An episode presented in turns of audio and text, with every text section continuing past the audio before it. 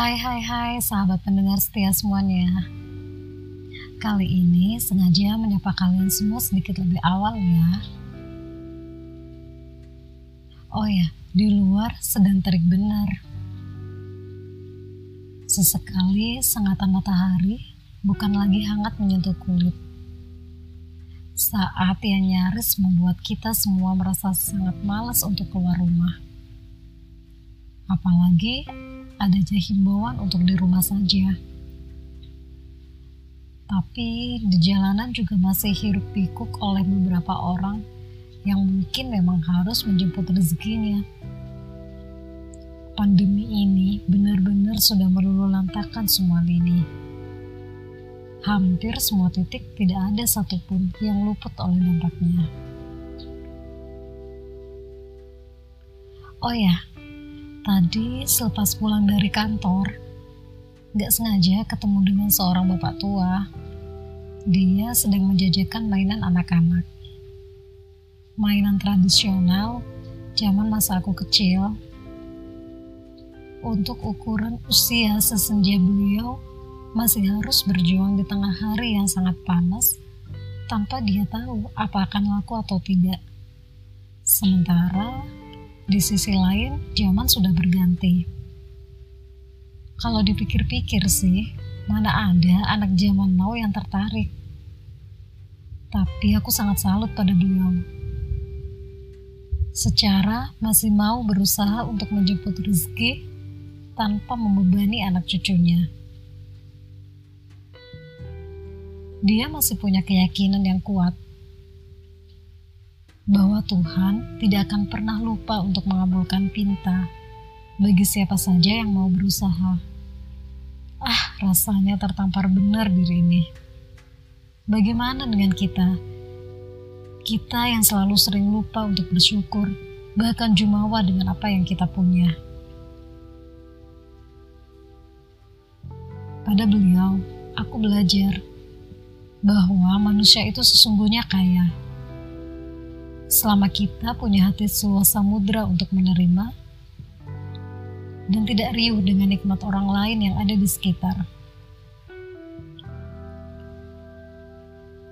Sebuah pelajaran yang indah.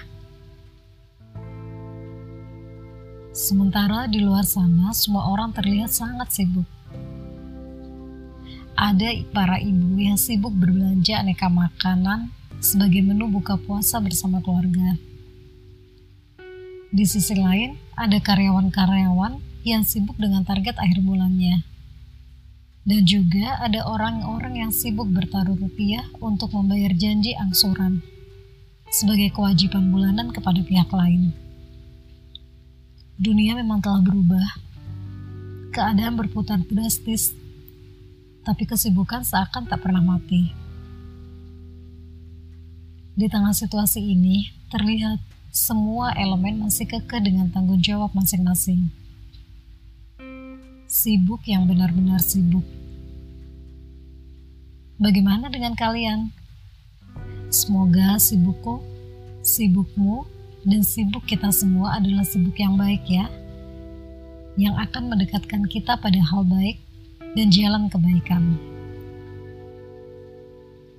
Kesibukan memang kerap memenjarakan waktu, tanpa kenal permisi, seakan semua terlumat begitu saja.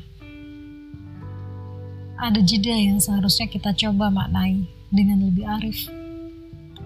Menepikan sejenak sibuk untuk menjemput rindu yang diagungkannya.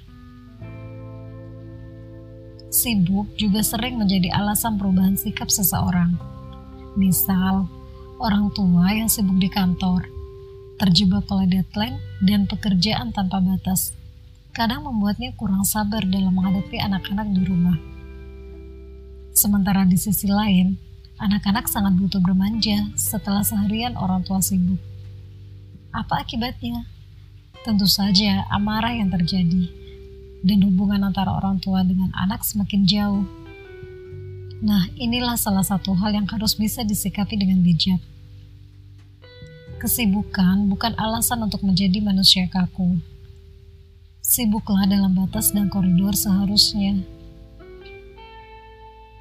Sibuklah dengan sebaik-baiknya sibuk. Jangan pernah mengorbankan orang lain hanya karena kita terjebak sibuk.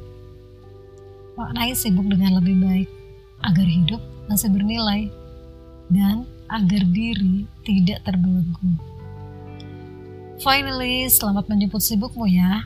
Dan jangan lupa untuk selalu bahagia.